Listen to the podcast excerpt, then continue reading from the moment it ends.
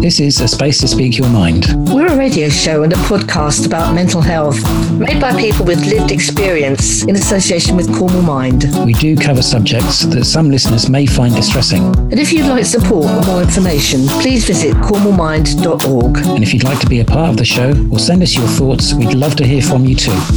A Space to Speak Your Mind with Cornwall Mind for better mental health. Welcome to A Space to Speak Your Mind with Richard. This is our June show, and this month we're looking at how being out in the open air can help our mental health. Jane will be finding out whether our sense of smell can bring us happy thoughts and memories, and which fragrances help us relax and unwind, with fragrance expert Karen Gilbert. Scott will be catching up with Fee from Cornwall Mind and her partner Sam, who are tackling the Cornish Coastal Footpath Challenge to raise money for charity. And our guest contributor Wilhelmina will be looking at how gardening is good for our well-being. First though, I'd like to welcome to the show X Factor contestant, runner-up in Series 14 of I'm a Celebrity Get Me Out of Here, and Hollyoaks actor Jake Quickenden, and also Claire Perkins from Public Health England. Hello to both of you. Hello. Good morning. So Jake, firstly, how's the last year been for you and for those around you? I think the last year for everybody in the whole of the UK and the world has been a bit of a crazy one. Obviously, there's been the lockdowns, there's been the loss of work, people have been losing businesses, people have been losing all sorts. And unfortunately, it's been really tough. And we've just had to find ways of kind of dealing with it and getting through it. And hopefully now we're coming towards the end of it. Everything's reopening up. But then again, that's going to cause more people a little bit of anxiety. The fact that we've been locked away for so long and now everything's opening up and we might have to just like jump back into normal world again. So it has been a very weird year. I've had a baby in this time though, so I'm very grateful for that. And I always try and just look at the positive things that come from things. I've managed to be at home with my family a little bit more and get to know my little 11-week-old baby. I've been with him every single day. So as well as the downs, there's been a lot of ups as well. Yeah, that's amazing. Congratulations. Thank you. And it's been a really turbulent time. I think a lot of people that haven't had experiences around mental health before, you know, it's been such a time that we've had to go into many different situations, as you say, working from home and things like that. And you've talked before about your experiences with poor mental health. So just for those who may not know, can you explain a little bit how that affects you? Yeah, I suffer really badly with anxiety, and it started about 10 years ago. I lost my dad and I lost my little brother, and I feel like it started around that time. And I've always been a really confident person. I obviously have to be. I work on the TV, I work on stage, I do shows, and I get people saying, well, you can't have anxiety if you work on the stage and you sing in front of people. But it affects me so differently. It affects my breathing. I get very sweaty and I get very nervous and I get very anxious about what could go wrong. And yeah, it's been with me for about 10 years and I've managed to find ways to kind of deal with it and help myself. And I found exercise helps me a lot and stuff like that. I suffered a couple of panic attacks. I actually suffered a panic attack quite recently after Leo was born. And it's always like when there's like a big kind of moment in my life, I seem to get a bit more anxious and a bit more panicky.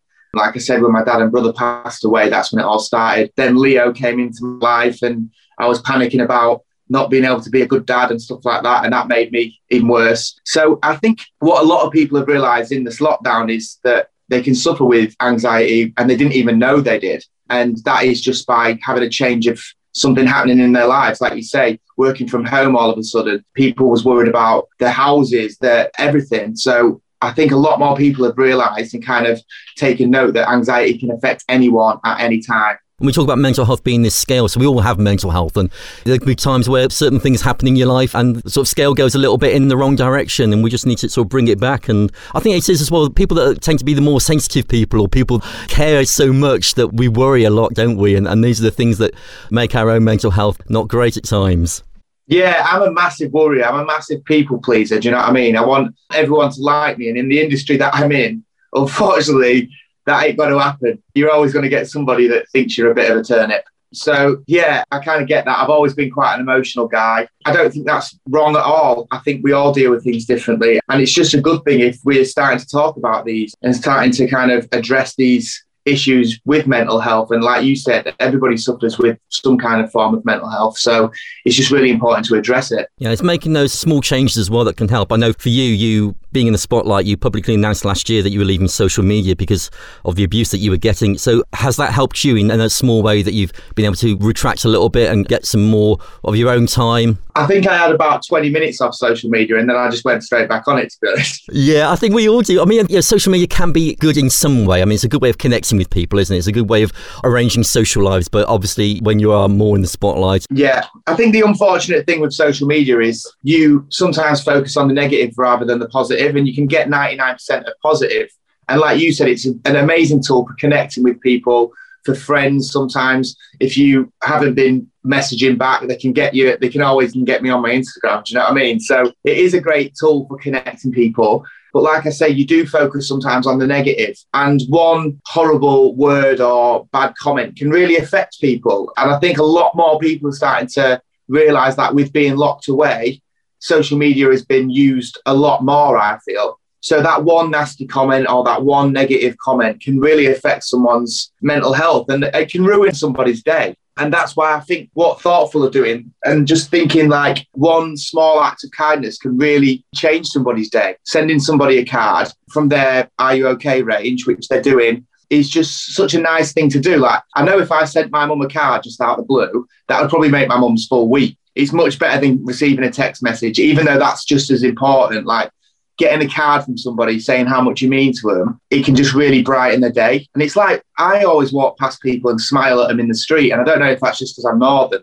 but when I moved to Essex, I think people thought I was a bit strange. But yeah, I'll always do that. I always try and brighten someone's day in some way. Do you know what I mean? Yeah, it's a great thing to do. So let's bring Claire in. So we know talking is a great way to keep our mental health in check. But as Jake's saying there, small acts of kindness can really help too, can't they? Absolutely, yes. Yeah, no, definitely.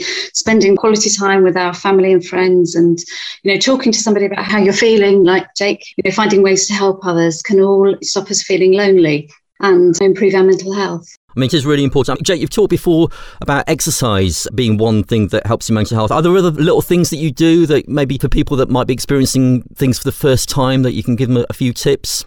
You know what? Exercise has always been my main one, but you don't have to go do a triathlon. Like, you can take the dog for a walk. You can just go get some fresh air. You can phone one of your closest friends and just have a natter. And I can guarantee after 10 minutes of talking to them about how you feel, you'll soon be laughing about other things. And that can just really brighten your mood up. And it is so important to connect and talk. So ring your friends, ring your family. Like I say, go for a nice walk. If you enjoy music, I sometimes just come into my music room and sit and write a song, and it might not even be any good, but it's just the fact that I'm taking myself away from a certain situation and trying to like kind of keep my mind occupied rather than worrying so much. And yet sleep's really important. I know you referenced this before, and now you've got your newborn. I'm guessing sleep's a bit of a premium at the moment for you. I forgot what sleep is, to be honest. Yeah, I've realised that sleep doesn't affect my anxiety as much as what I thought it did, because I'm only on 1 hour today, so I'm doing all right. I guess you've got the adrenaline as well, haven't you? So you've got that resilience where you're experiencing things for the first time. So yeah, and I think lack of sleep when you've got a newborn is just such a beautiful thing anyway, because they're just staring at you and you have to protect them. And it's different than just tossing and turning in the night when you can't get to sleep.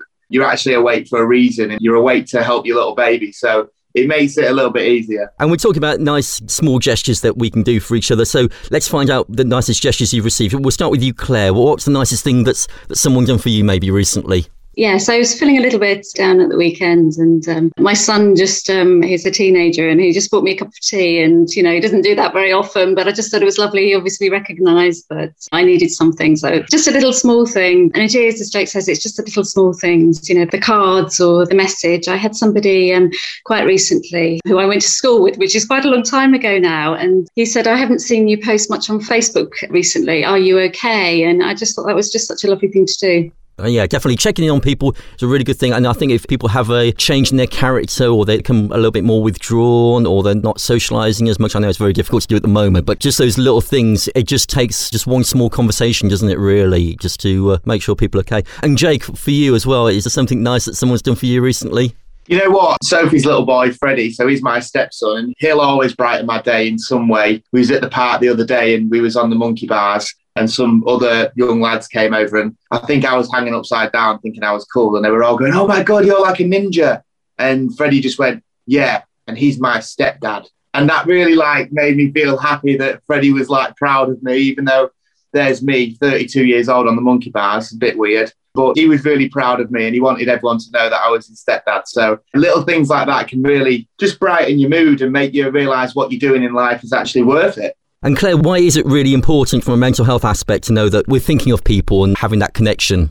Being connected is just sort of one of the things that can really improve our mental well-being alongside things like sleep, trying to lead a healthy lifestyle, so cutting down on the caffeine a bit, on alcohol, exercising, all those things are really, really important for our mental well-being. And we're really delighted to be partnering with Thoughtful to direct more people to our Mind Plan. Now, this we launched as part of our Every Mind Matters campaign around 18 months ago. Over 3.2 million people have now completed our NHS approved Mind Plan. And it's really, really simple. It starts off with 5 very easy questions, asking you about your mood, your sleep, your anxiety, your worries and your stress. You don't have to put any personal details in at all, so it's completely anonymous. You answer the 5 simple questions and you get sent a personalised action plan to improve your mental health. So I think I've done it 2 or 3 times since it was launched. It's fantastic. You can swap in and out tips if they're not for you. So if watching a video about mindfulness or doing, Couch to 5K app is not for you, then you can swap it and do other things. It's really flexible, but it's personalised and it does really work. It does really help people think about the things that help their mental health. We all need good mental health and well-being. It helps us to sleep better, feel better, do the things we want to do in life, help us relax, and actually just helps us to be more resilient in difficult times. And certainly the pandemic over the last year has really tested most of us. Almost half of adults over the last year have reported that the pandemic has affected their mental health. And that's quite normal. So we know from research that pandemics do lead to psychological distress. It's a normal reaction. And actually with help and support, with trying to help yourself, but also, helping those around you as well, that most of us can return after pandemics to the mental health we had before the pandemic. Although for some people, obviously, that will lead into more significant longer-term problems. But so every Mind Matters campaign and the resources there, and particularly the Mind Plan, I really would encourage your listeners to complete a Mind Plan. Yeah, and where can they go to get that? So if you just put into your browser, Every Mind Matters, then you'll come up with our website with all our resources, lots of tips for improving your mental health. Or you could just put in NHS Mind Plan and it will come up as well. If you do complete the Mind Plan, then you get a code, which makes you get a free card from Thoughtful from their Are You OK range. And then you can send that off to somebody that you love or you miss or whatever. So as part of doing the Mind Plan, which is an amazing thing, you also get this code that gets you a card for free that you can send to anyone that you want. Oh, that's amazing. That's really good. Listen, thank you so much, both of you, for joining us today. I've really enjoyed it. I hope it's been good for you too. And have yourselves a great day. I know it's going to be a long one. And I know for Jake as well, with your little one there. Just have yourself a great day and all the best for the future, both of you. Thank you very much. Thank you very much. A Space to Speak Your Mind with Cornwall Mind for better mental health. Now, recently, A Space to Speak Your Mind's contributor Wilhelmina caught up with singer Kim Wilde to find out how she's been finding lockdown and how gardening has been helping her. A Space to Speak Your Mind with Cornwall Mind for better mental health. Organisations supporting mental health issues are very close to my heart for a variety of reasons. I've been in a position to give help to my family and my parents and some friends, and I'm sure people up and down the country have done the same thing, all of us helping each other to get through a really difficult time. So obviously I know that you're a very keen gardener, so do you think that gardening and being in nature has a positive impact on mental health? Definitely. I think gardening for me was certainly, my mental health was certainly what drove me into the garden. One of the powerful reasons, not entirely that, but it did save me a fortune on therapists, I'm sure, during a time in my life where I was finding it quite tricky, balancing being Kim Smith, as I was before I got married or became famous, and Kim Wilde. And the two of them did start to kind of grate on each other. And I did find myself just naturally in the garden. And it seemed to be calling me. It was the one place where I could really feel close to myself, quite apart from the planet. And that, you can buy these signs which says you can hang on your front door and it says you can find me in the garden. I just changed the you and I just said I can find me in the garden. So yes, it's been a great mental health therapy for me of being a gardener. And it's been one of the most powerful tools that I've used during this pandemic lockdown period. I was sort of painting in the garden, so I was doing a lot of work out there. I have to tell you, my garden has never looked as immaculate as it does now. I literally have to walk around the garden looking for weeds. It's a miracle. So do you think that the pandemic has affected your mental health in any way, or other people's? Oh my gosh, yes. I mean, in so many ways, not all negative, but many negative. It's been a really terrible time for a lot of people. It's also been a really great time to sort of, I guess, smell the roses, just kind of stop for a while, get off the merry-go-round if you were on one. Yeah, so I think a reckoning with oneself, I think has happened for a great many people, but there's been a terrible amount of heartache and loneliness and confusion and fear. It's been all mixed up together. I think ultimately there will be a great outpouring, like a great renaissance that will emerge from this time, of great music and great art and great literature and great theatre, and just a real outpouring of creative energy, which I'm sure will come from it. How do you think young people have been affected by the pandemic?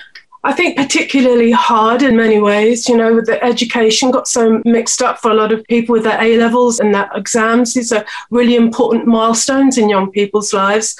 And then the much younger children, I think, find it impossible to understand why they can't hug their little 4-year-old mate or their 5-year-old friend. So goodness knows really what the long-term repercussions will be from that for young children, and having relationships, forming relationships, understanding people. Yeah, so I think probably, you know, the future, the next few decades is going to be a really important time for mental health charities. There's going to be a great call for a lot of people to look after and to help people get through this experience one way or another. My daughter Rose is just starting university, studying psychology, and she wants to be a mental health therapist. So yes, she's just about to get involved in that. And I know that she will bring a lot of her own personal experience to it and be a leading light for people who need her. With gardening and being out in the open air having such benefits to our mental health, Wilhelmina went down to the Cornwall Mind allotments in Falmouth to speak to one of the members, Jenny, and also Tony, who runs the group. And here's how she got on. A space to speak your mind. Hi, I'm Tony, and I'm a paid part-time support worker for Cornwall Mind, and we have 2 allotment plots at this allotment site. How long have you been working here at the allotments? I've had an allotment myself since 2009, but I've been working for Mind since 2015. How long have you been coming here to the allotments? I've been coming probably about 4 months, I think, in total now. Yeah. So how do the allotments sort of work, and do people come, have their own section, or is it sort of more of a group thing? What sort of generally happens? We have 2 allotments here, and we do 2 sessions a week, Tuesday morning and Thursday afternoon. So there's 2 separate groups, and people can refer themselves, or they're referred by a GP or a social prescriber, and they have a chat with Joe, who's the project manager. And then they come along to see if they like it, first of all. They don't just have to stay. They come along and see if they like the group, like the work, like the activity, and like the site as well. So what sort of things do you grow here?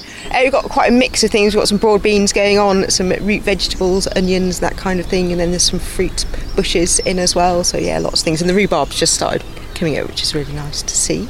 Generally speaking, how many people sort of use the Mind allotments? We have groups of 6 at the moment for each session. We had to ask a few people to stay away because they had underlying health conditions, and it wasn't really safe to have them here when they weren't allowed to come here during the COVID pandemic. What's your favourite part of coming to the allotments?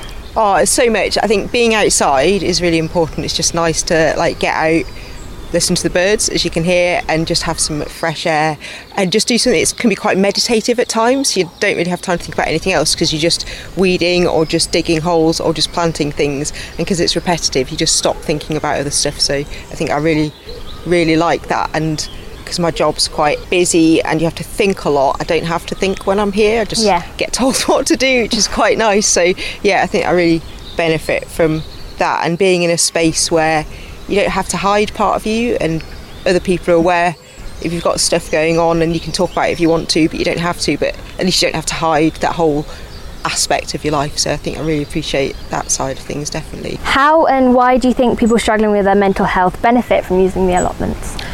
I think there are lots of benefits. First of all, there's the incentive to get out of the house. Quite a few of the group members say, yeah, it's the first time I've been out of the house all week. And if they're here, they're outdoors in the fresh air. There's some gentle activity, or quite strenuous physical activity. That's everybody's choice. They're also with a group and they can chat, they can be heard, and they can talk about what's going on for them. There's quite a few benefits from just working with the soil. There's a lot of positive mental health benefits of seeing something grow. I get a lot of pleasure myself out of planting a seed, feeding it, watching it grow, and then taking home the food. What do you think the benefits of coming here are? I think it is good for the soul. I think it's good. I mean, it's exercise, isn't it? It's being outside. It's good for me and others. I think, like, there's evidence about being in green space is really good for your mental health. And I think that's really true. And you can get away from some of the isolation, especially during lockdown, where, you know, we've all been stuck at home most of the time. It's a chance to get outside and kind of be around other people as well, so I think that's really beneficial. And I'm just digging lots of holes as well. It's really good physically, a bit of exercise. I'm normally out climbing and everything, and I can't do that at the moment, so it's a way of staying fit, I guess. So yeah. For how long do people attend the allotment? So, like, is it a couple of weeks, a couple of months? How does that sort of work, or is it per person? Does it completely differ? It's very different for different people. Some people come when they feel well enough to come. Some people are here every week, and the sessions are 3 hours on a Tuesday morning and 2 hours on a Thursday afternoon. But I've told people always, if you come for the last 5 minutes and then go, or you come for the first 5 minutes and go, that's fine. And if you just want to come along and have a cup of tea and a chat, that's fine as well. Would you recommend getting involved with Cornwall Mind and the allotments to someone that is struggling with their mental health? Yeah, I think if you are struggling with your mental health, then coming somewhere like this is really beneficial. I think that because it's a space where everyone has mental health problems to some extent, you can feel safe, and I think that's really important. I know when you're struggling, because there's so much stigma associated with mental health, that it's sometimes hard to get involved in groups, because if you're having a bad day, here people understand and you don't have to interact, or you can cry, or you can talk about what you need to talk about or not talk about it. And I think that's what's really positive about a specific mental health project, is that other people kind of get what you're going through, and that kind of peer support and solidarity is really, really important, I think. So yeah, I would definitely say I'm involved in a couple of projects with Mind, and I mean, as everyone knows, there's like massive funding gaps with mental health support everywhere, but especially in Cornwall, so the kind of more formalised support just isn't there, it just doesn't exist, whereas Mind is running projects such as this, and I do the creative writing group as well, where you can just be yourself, get that support, and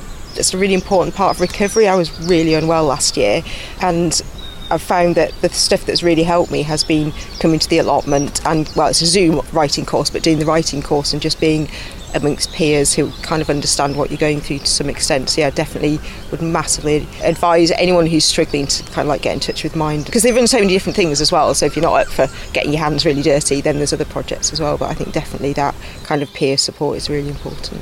We get quotes from everybody at the end of the session, and quite often people will say, this is the only time I've been out of the house this week, I feel much better than when I arrived, it's really nice to chat with people. I think I'm just really grateful that Mind Cornwall exists and that they're so supportive. Like, I was really anxious about coming here because of what my job is, and worry about interaction with people I might come across at work, and I was kind of worried about doing something new as well. I get quite a lot of anxiety about doing new things and meeting new people, and they were just really nice, like chatting on the phone, and they phoned me as well because I wasn't doing very well, just to check how things were going, which I thought was really supportive of them. Like, I feel they go further, like they're already doing an awesome job in supporting people with mental health problems, and then they go a step further just to make sure that you're all right, and I think I really appreciate that. I think the awareness that things are really, really hard is good, to have that awareness and that level of support, and know that you can go to them to get support when you need it. Group members say this is a safe place for them, a secure place where they can be themselves, they can be happy or unhappy, they can be sad, where they can do as much or as little as they want. One group member really likes to get stuck in with digging and physical activity. Others will just come along and sit and have a chat and a cup of tea. Some people will come along and be very happy to plant some seeds and to see the progress the seeds make over the weeks. And also, I think I make it quite clear to everybody that it's possible to talk about whatever they want.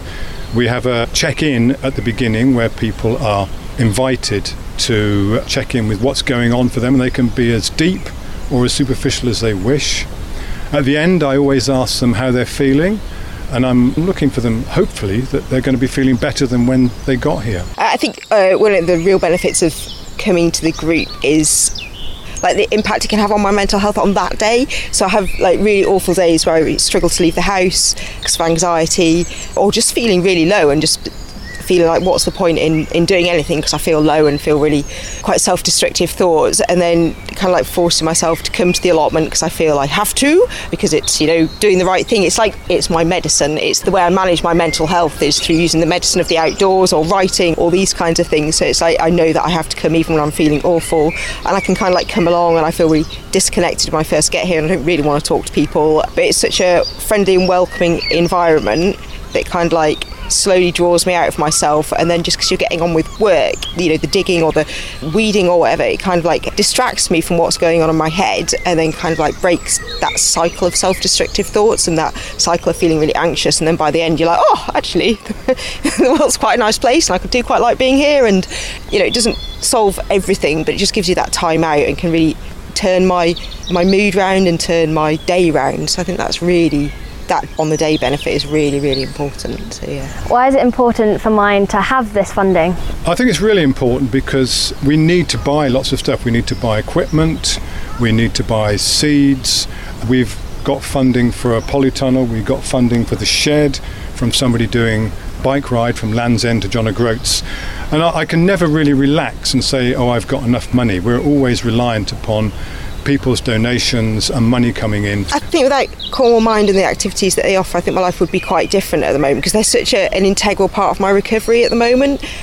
And so I've gone from being like so unwell that I was actually suicidal last year to having the support of the group and the activities, to being in a much better place at the moment. And I generally think without those groups I wouldn't be where I am now at all. I think I'd still be really struggling, just because they've been such a foundation. It's like having the scaffolding that I'm building my recovery on, so knowing that they're there, there's that constant that is going to be there, like unless the weather is utterly foul, the allotment is going to open, or unless there's major tech issues, then I'm going to have my online writing class.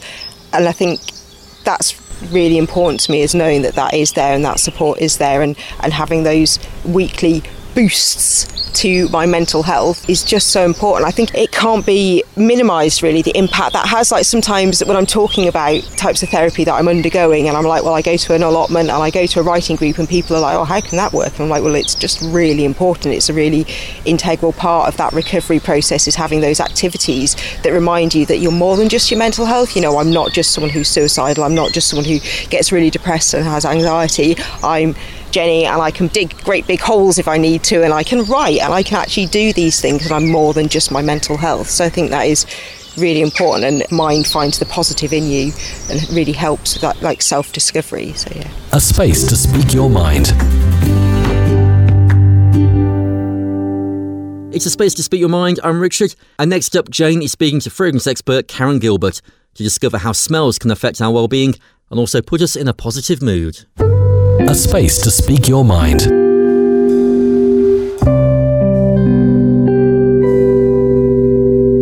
Hi there, Karen, and thanks for joining us on A Space to Speak Your Mind.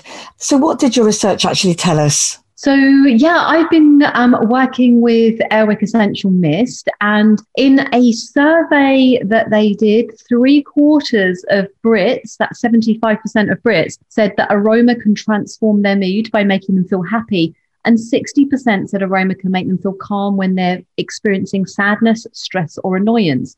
So yeah, pretty powerful. And that really ties in with my experience over the course of my career in fragrance, really. Yes. So what's your background, Karen? I mean, is it in aromatherapy or just in fragrances generally? It's actually, I suppose, a strange one, because I'm both, actually, is the answer to that. I started out in the 90s in the fragrance industry, and I had an interest in aromatherapy, but had no idea this big wide world of fragrance development was out there. And I kind of fell into it by accident.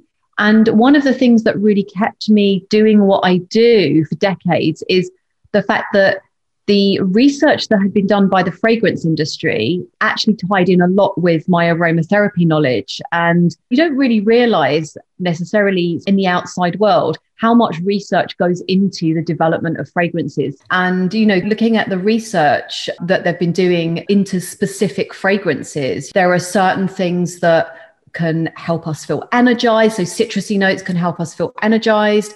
And actually in the research, when we asked people, orange and lemon were the two that came out that made people feel happy in terms of the energizing citrus notes.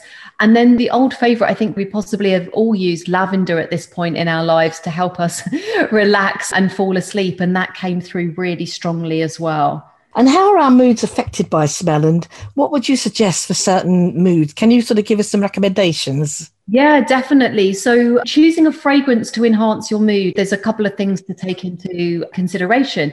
So how the scent actually affects you is one thing, and how you react to it. So the way that the sense of smell works is that we're constantly connecting the smells around us with memories.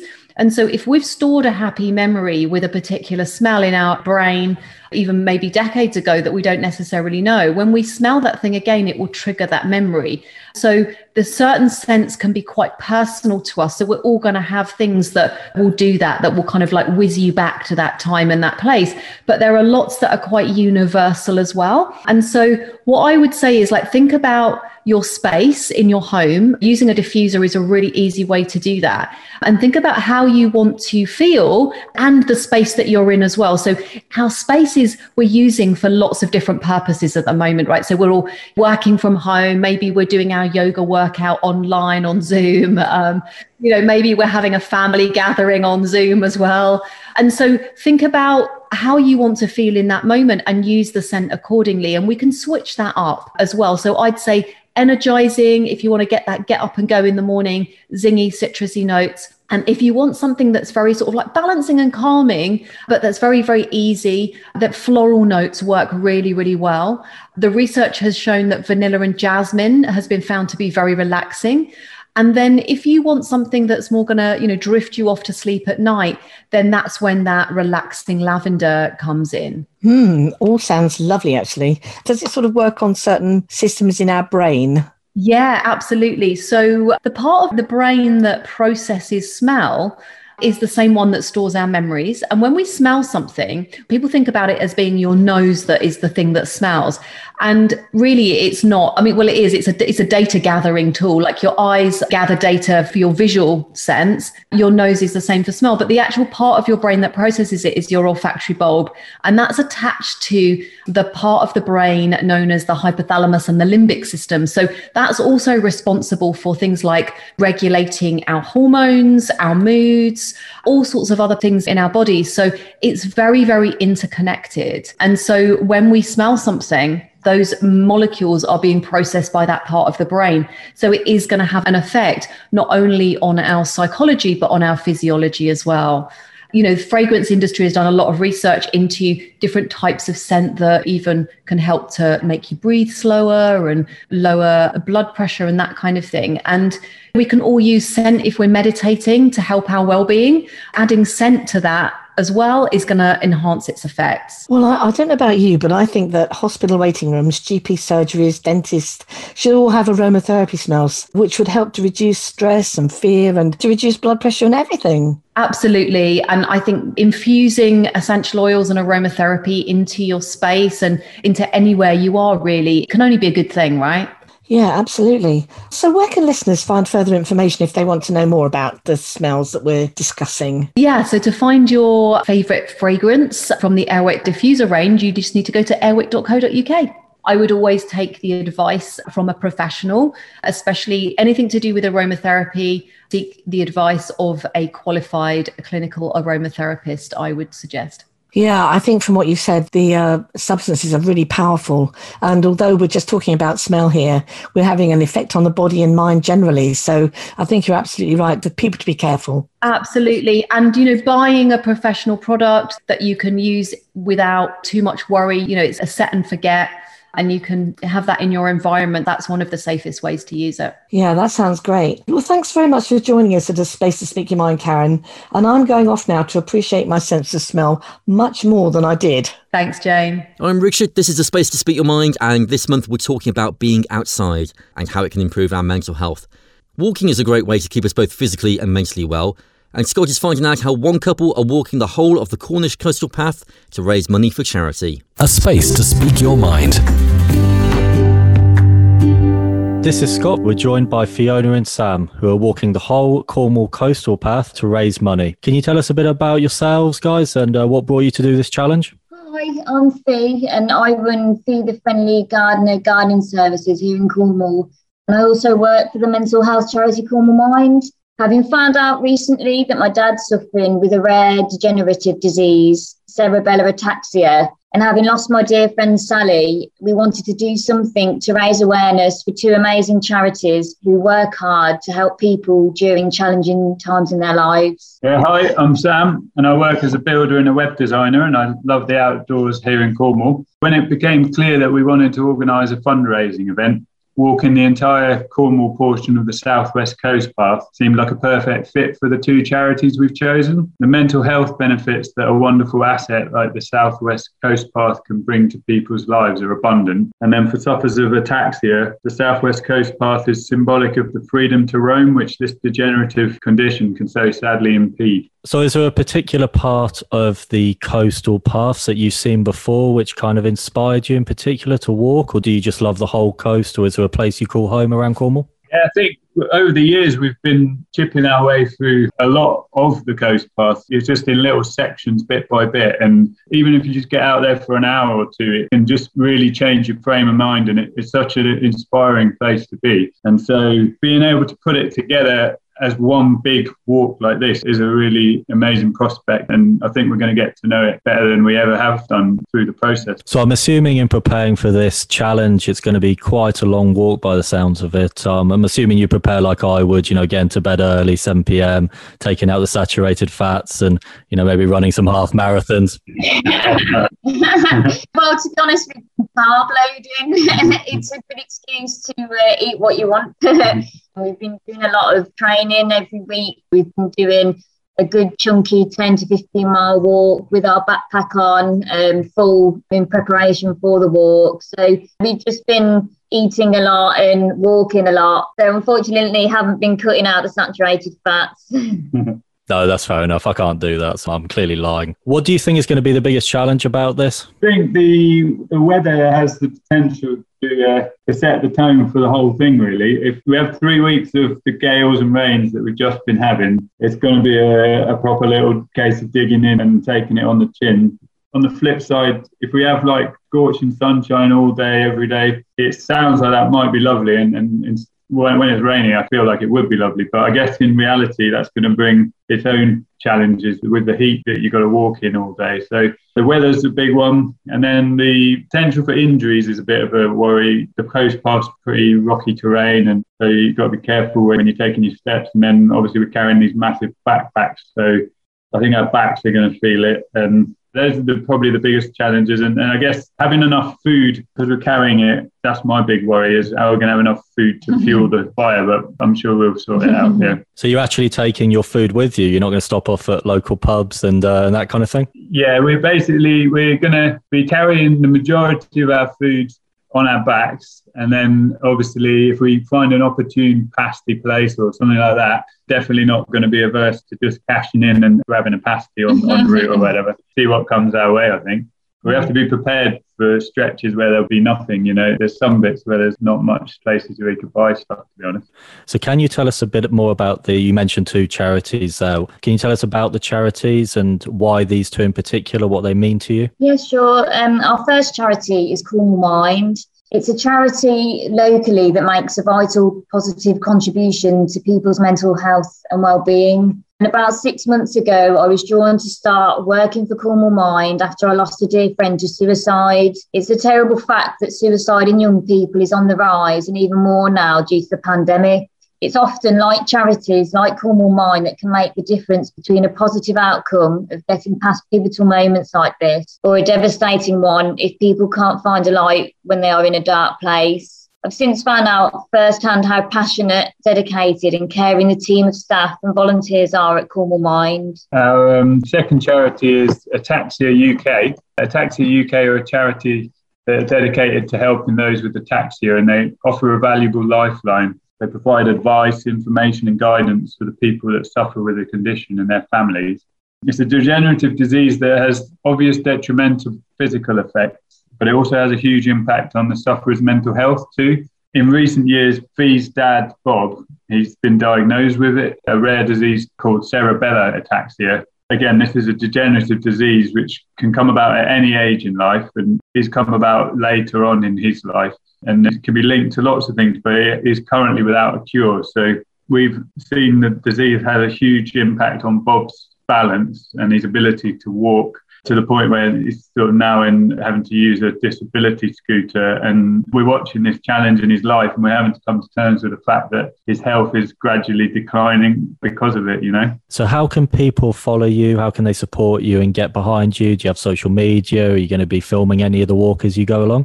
Yeah, so I've got See the Friendly Gardener Instagram and Facebook page. So if you'd like to help us on our journey, there are a few things which would be truly invaluable to the cause. First and foremost, any donations listeners would like to give to the amazing charities we're raising money for would be fantastic. Our Just Giving page can be found at feedthefriendlygardener.co.uk or on the Ataxia UK and Cornwall Mind Instagram and Facebook pages. So the massive favour we'd be really grateful for is any shares you can give to our charity walk webpage on any of the social media channels you're part of. Also, if you can think of any friends or family who might find our cause worthwhile, any emails or even good old-fashioned word-of-mouth sharing about our challenge would get us one step closer to the goal. On my Instagram page, Be The Friendly Gardener, and our Facebook page, we'll be doing daily updates on our progress, sending photos and sharing the highs and lows of the challenge. So if you want to follow us there, that would be great too. Brilliant. Well, it's a wonderful thing you're doing, guys. I'll be sure to try and keep up with you as you go along on your Instagram and that kind of thing. And thank you for joining us today. Good luck to Fee and Sam on their walk. This is A Space to Speak Your Mind.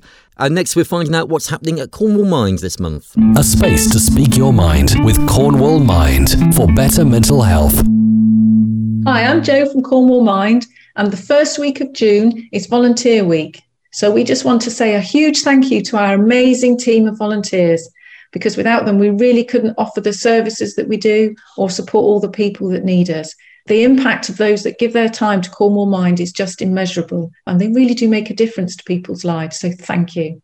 You've just heard our lovely administrator, Fiona, who's off on a charity walk, walking the Southwest Coast Path. Just want to say good luck, Fee and Sam. And also want to say good luck to Alfie Martin on his 250-mile lap of Cornwall. So good luck with that, Alfie. Just big thanks to all our supporters. You know, we're just overwhelmed with how many people support us. It's just amazing. And also, we're now a registered charity on Amazon Smile. So if you do shop on Amazon, search for Amazon Smile, and then you just do a really quick registration, and then we get a bit of money every time you shop. It's so easy. For all the latest news and updates, please visit our website, cornwallmind.org, and please follow us on Facebook and Instagram at Cornwall Mind. For support and more information for better mental health, go to the Cornwall Mind website, cornwallmind.org, or call the Mind helpline during office hours on 0300 123 3393. And don't forget, you can call the Samaritans anytime for free on 116 123. A Space to Speak Your Mind with Cornwall Mind for better mental health. That's all from A Space to Speak Your Mind for now. Don't forget, if you missed anything, you can also download the podcast. If you missed anything on today's show, or if you'd like to listen to any of our previous shows, you can download the podcast on Apple, Google or Spotify, or wherever you get your podcasts from. Just search for A Space to Speak Your Mind. And don't forget, if you are downloading the podcast, please like and subscribe, and you'll get the brand new show straight to your device every single month. That's all for now. We'll catch you very soon. We'd also love for you to get involved in the show, and here's how you can do that. If you'd like to be a part of the show, get in contact with us. Email aspacetospeakyourmind@gmail.com. Find us on Twitter at A Space to Speak. Like our Facebook page, just search for A Space to Speak Your Mind. A Space to Speak Your Mind with Cornwall Mind. For better mental health.